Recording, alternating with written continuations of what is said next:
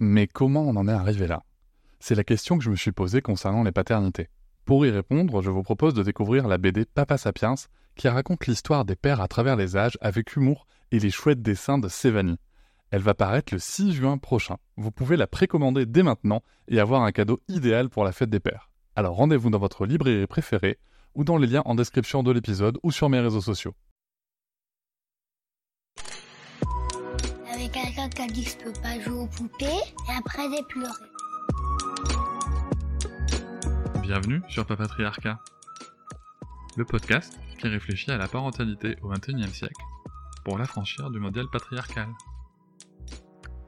Bonjour chers auditoris, merci pour votre soutien, merci pour les 5 étoiles que vous mettez sur vos applications de podcast, merci pour les commentaires, notamment sur Apple Podcast. Vous me demandez souvent comment est-ce que vous pouvez soutenir le podcast encore plus Eh bien, sachez qu'il existe l'abonnement Papatriarcat Plus. Cet abonnement vous permet notamment de ne plus avoir de publicité sur les épisodes, de les avoir un jour plus tôt et surtout d'avoir accès à tous les épisodes bonus qui sont disponibles une fois par semaine, que ce soit avec mes invités et parfois des épisodes en solo où je vous partage mes réflexions sur des sujets précis. Pour vous abonner, il vous suffit de vous rendre sur le lien disponible dans la description de chaque épisode. Je vous invite maintenant à découvrir un court extrait d'un des épisodes bonus. Il s'agit d'un épisode avec Isabelle Filiosa, dans lequel nous parlons d'éducation positive et où nous poussons la réflexion encore plus loin que dans l'épisode général et où elle va répondre avec beaucoup d'honnêteté, de franchise à des questions un petit peu plus pointues sur son travail. Et je voudrais commencer par vous poser une question concernant un petit peu votre travail. C'est qu'en allant sur votre site, on peut découvrir la méthode Filiosa.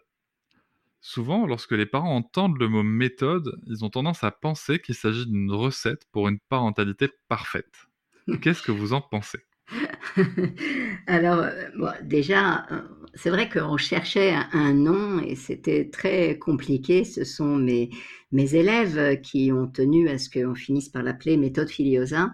Et j'ai fini par accepter parce que effectivement, euh, non, c'est pas une méthode dans le genre euh, la recette pour avoir un enfant parfait, euh, mais c'est il y a quand même une méthodologie, une méthodologie de travail, une méthodologie de réflexion. Et justement, ce que j'enseigne, ce ne, sont pas tellement des recettes. Euh, alors, dans les livres que je publie, euh, donc les livres américains, etc., euh, il y a un certain nombre de petites recettes que j'aime bien parce que ce sont toutes des techniques hein, qui sont éprouvées et qui peuvent aider vraiment beaucoup les, les parents. Mais c'est pas mon cœur de métier. Mon cœur de métier, moi, c'est davantage d'aider les gens à réfléchir et euh, quand j'ai un souci, comment je fais pour euh, comprendre ce qui se passe? Donc oui, j'ai une méthodologie. Je vous remercie de m'avoir écouté. Je vous invite à vous abonner et nous pouvons aussi nous retrouver sur Facebook, Instagram et sur le blog papatriarca.fr. À bientôt.